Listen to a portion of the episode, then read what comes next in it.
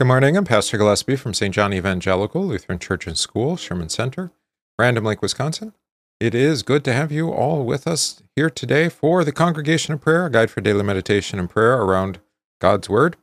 It's uh, Wednesday, July 12th, 2023, and I'm coming to you here from my study, but I'm actually, uh, I had to spend yesterday afternoon putting together a new desk. So I have a standing desk here. Today I'm sitting.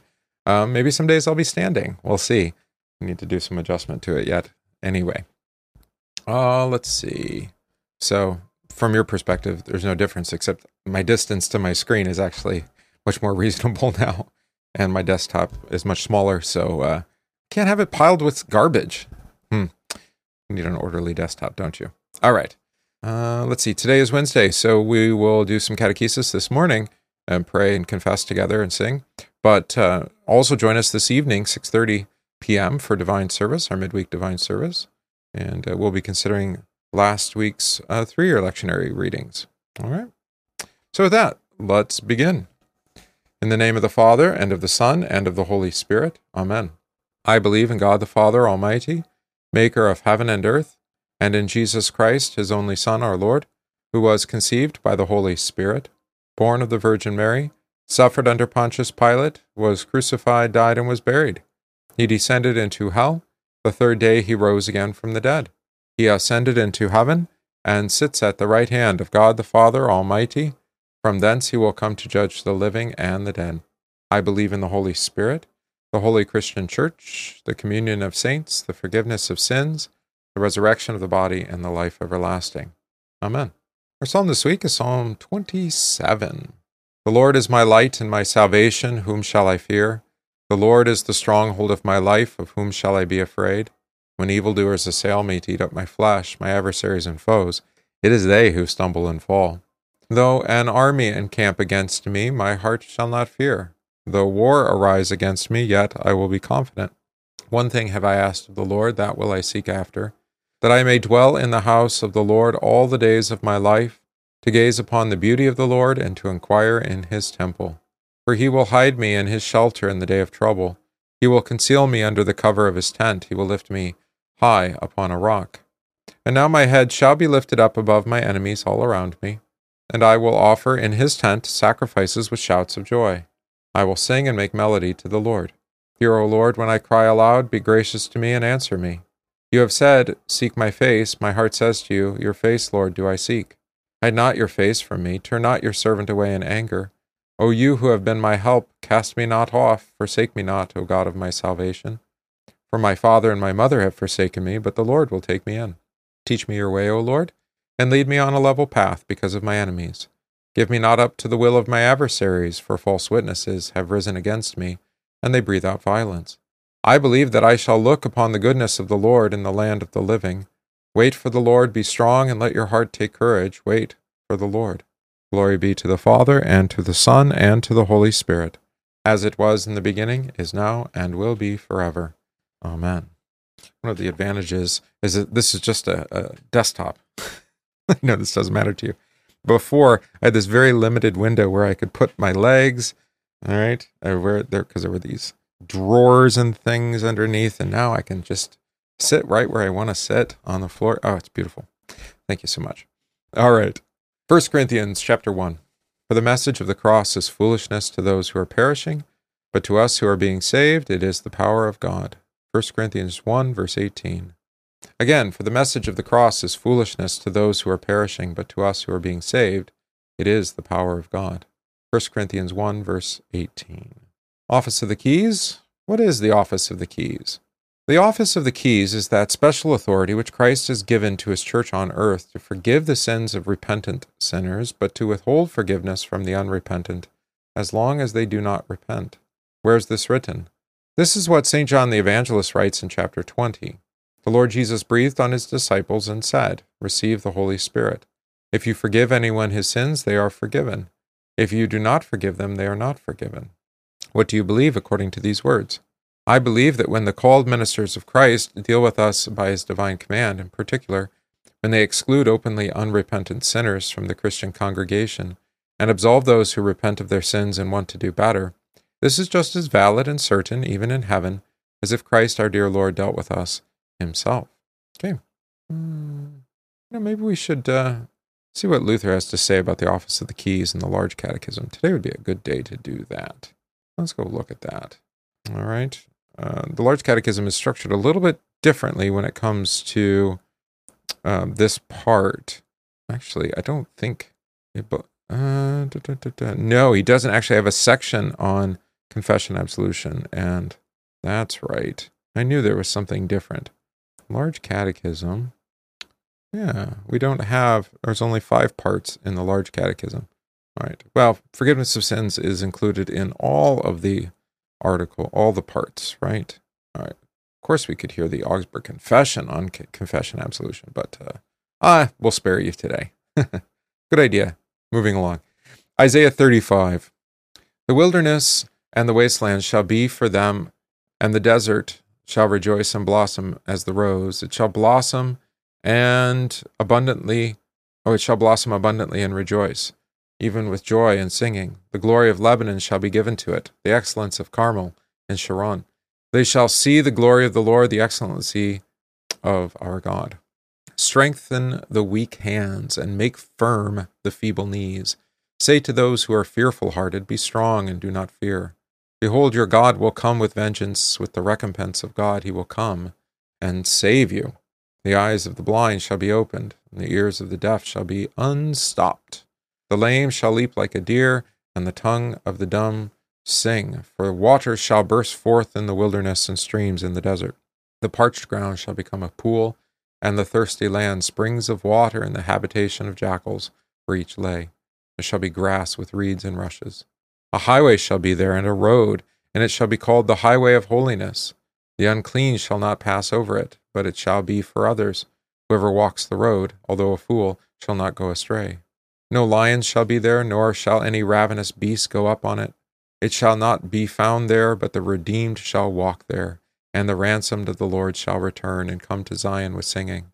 With everlasting joy on their heads they shall obtain joy and gladness, and sorrow and sighing shall flee away. Uh, one of my favorite sections of Isaiah. What a beautiful uh, picture of the renewal. And actually, um, the Lord brings in a greater thing to pass than anything we've experienced before. All right, our reading for catechesis, more on the parables, Matthew 13, beginning in verse 36. Then Jesus went or sent the multitude away and went into the house. And his disciples came to him, saying, Explain to us the parable of the tares of the field. He answered and said to them, He who sows the good seed is the Son of Man. The field is the world, the good seeds are the sons of the kingdom, but the tares are the sons of the wicked one. The enemy who sowed them is the devil, and the harvest is the end of the age, and the reapers are the angels. Therefore, as the tares are gathered and burned in the fire, so it will be at the end of this age. The Son of Man will send out his angels, and they will gather out of his kingdom all things that offend, and those who practice lawlessness, and will cast them into the furnace of fire. There will be wailing and gnashing of teeth. Then the righteous shall sh- will shine forth as the sun in the kingdom of the Father. He who has ears to hear, let him hear.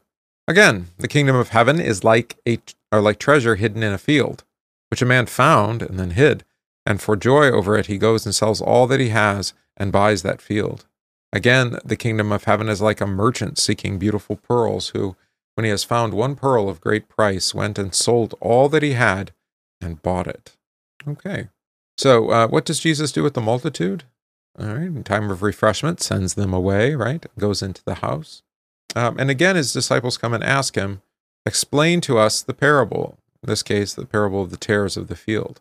We had the same thing happen uh, earlier in the chapter. Explain to us uh, the parable of the sower, right? You had been given to know the mysteries of the kingdom of of heaven, right? And so here, uh, again, hearing they do not hear and seeing they do not see, even his disciples, right? So he explains it to them. And this is because, of course, these parables are, uh, to speak parabolically is to speak, well, it's really absurdist, right? It doesn't make any sense, right? But of course, um, if it were to make sense, it would belong to the to the law. But parables of the kingdom belong to the gospel, which is why they don't make sense because they don't behave according to reason. They behave according to the logic of the gospel, not the logic of the world or the law. All right. We'll talk more about that, I, I think, on Sunday, if everything comes together. All right. So, who sows the good seed? According to Jesus, verse 37, the Son of Man, right? And then what is the field? The world, right? The Son of Man, the field is the world. The good seeds are the sons of the kingdom. So, this is different than the parable of the sower, who says it's the word of God, right? Here, it's the seeds that are being sown are the sons of the kingdom, and the tares are the sons of the wicked one. Again, verse 38, right? Who then is the enemy who sows the sons of the wicked one? Well, it'd be the wicked one himself, the devil, right? And whence the harvest? The end of the age. And notice here who the reapers are. So this is different again than the parable of the sower. Because there we might suggest the harvest is the workers are few, but the, uh, the, the work is plenty, but the workers are few, right? Therefore, pray the Lord of the harvest send laborers into his harvest. Here, it's not uh, those workers of the church, but it's actually the angels. Yeah. And what happens on then on the last day, at the end of the age, according to Jesus? Verse 41, just like we saw um, before with the, uh, the harvest, here, or in the parable itself, I should say, the Son of Man sends out his angels then um, to gather out of his kingdom all things that offend, right? That would be the tares, and those who practice lawlessness, also the tares, and to, to bind them and cast them uh, into the furnace of fire. Right? We have an, a, a description of the experience, which uh, when I read this to my children last night, we're just we have to read ahead because I'm gone on Wednesday night for a divine service. So uh, we read ahead, and then um, they tend to not read when I'm not there. So uh, unless enough of the older children are present. Anyway, we read it last night, and uh, Patrick was having a fit over something, and so he was weeping loudly when we were reading this, which was uh, completely appropriate. Um, gnashing of teeth as well, right? And what does uh, Jesus say then about the good seeds? Interesting. The good seeds are the righteous who shine forth as the sun in the kingdom of their Father. I think that's a reference back to Daniel uh, 12, I believe, where the righteous shine forth as the stars of the heavens. Mm-hmm.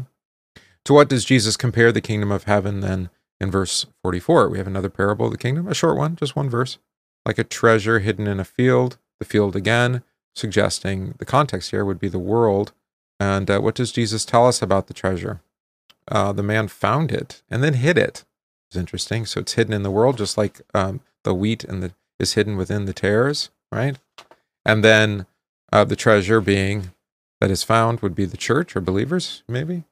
What does he do? Um, then do I should say? He sells everything that's the key, I think, to buy that field because the church is hidden in it. For God so loved the world that he gave his only begotten son, right? Good.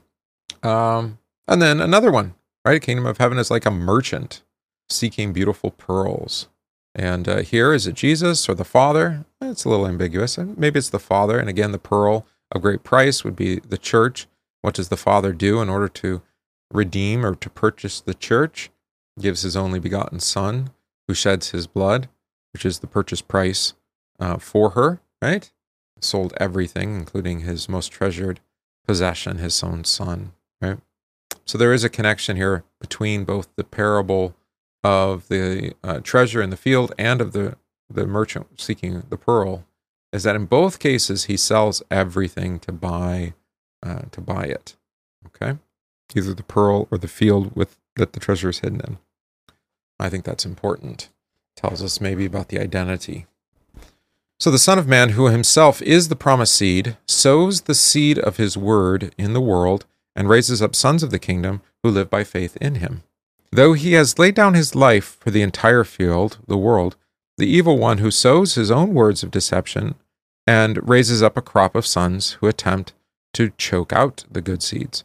The two sets of sons grow side by side until the day of judgment, when the Lord makes clear who his seeds are. The treasure and the pearl remind us that he has purchased the field of the world with the great price of his own blood, so that he might redeem his own bride, the church. The church is hidden in the world, the good seed is growing among the tares. Our Lord regards his church as the pearl that will be revealed on the last day. Okay. Yesterday, I think we sang the first few stanzas. Let's sing stanzas four and five today.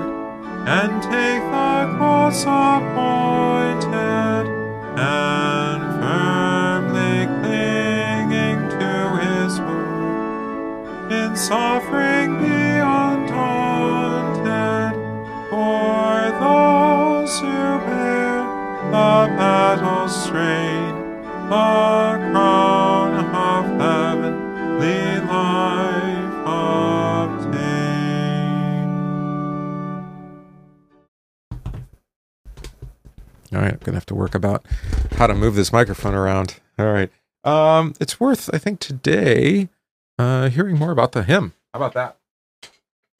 All right, so hymn 688. Come follow me, the Savior spake was written by Johann Scheffler, 1624 to 1677, also called Angelus Silesius, who began writing poetry in his teens. Angelus was his confirmation name when he joined the Catholic Church in 1653. To avoid confusion with another Johann Angelus, he appended Silesius, or the Silesian, someone from Silesia, to his name.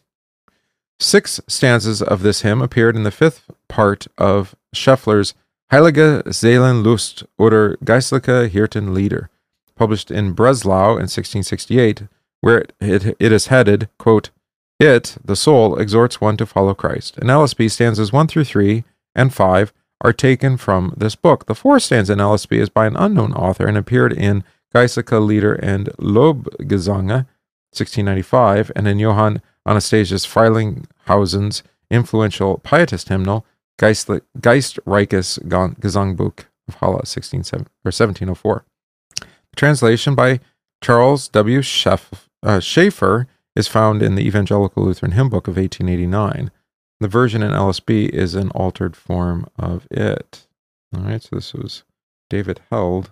Um, he doesn't give us the the stanza that was omitted. I wonder what that one's all about. But that's all right. Good. So let's uh, continue with our collect for the week. O God, you have prepared for those who love you good things that surpass all understanding. Pour into our hearts such love toward you that we, loving you above all things, may obtain your promises, which exceed all that we can desire. Through Jesus Christ, your Son, our Lord, who lives and reigns with you and the Holy Spirit, one God, now and forever. Amen.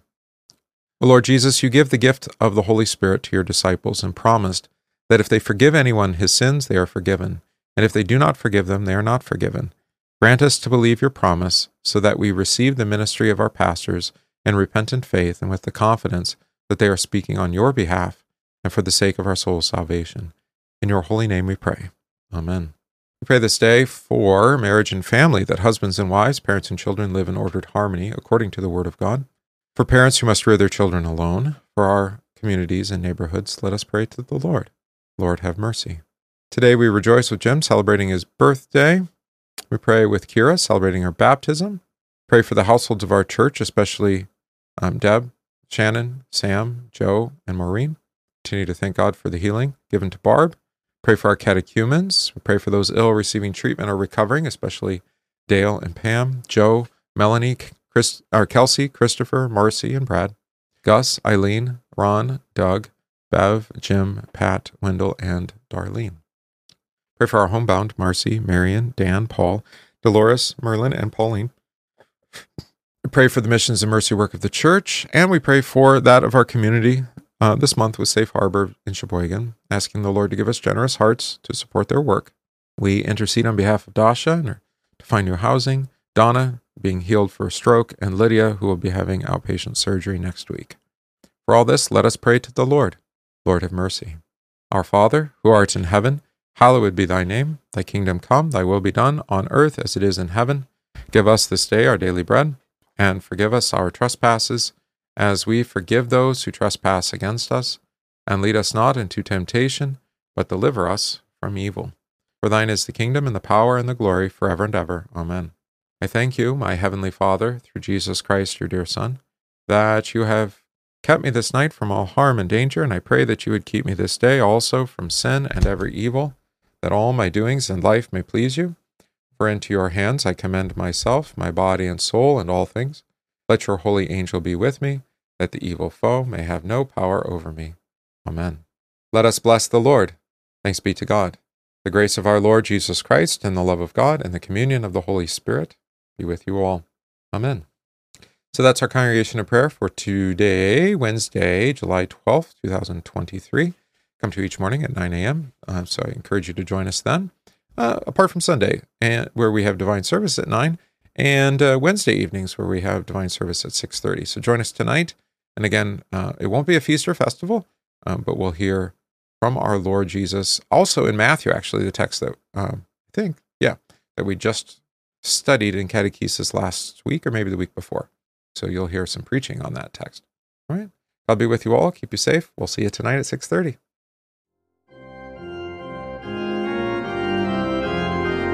We thank you for listening to this podcast from St. John Evangelical Lutheran Church, Sherman Center in Random Lake, Wisconsin.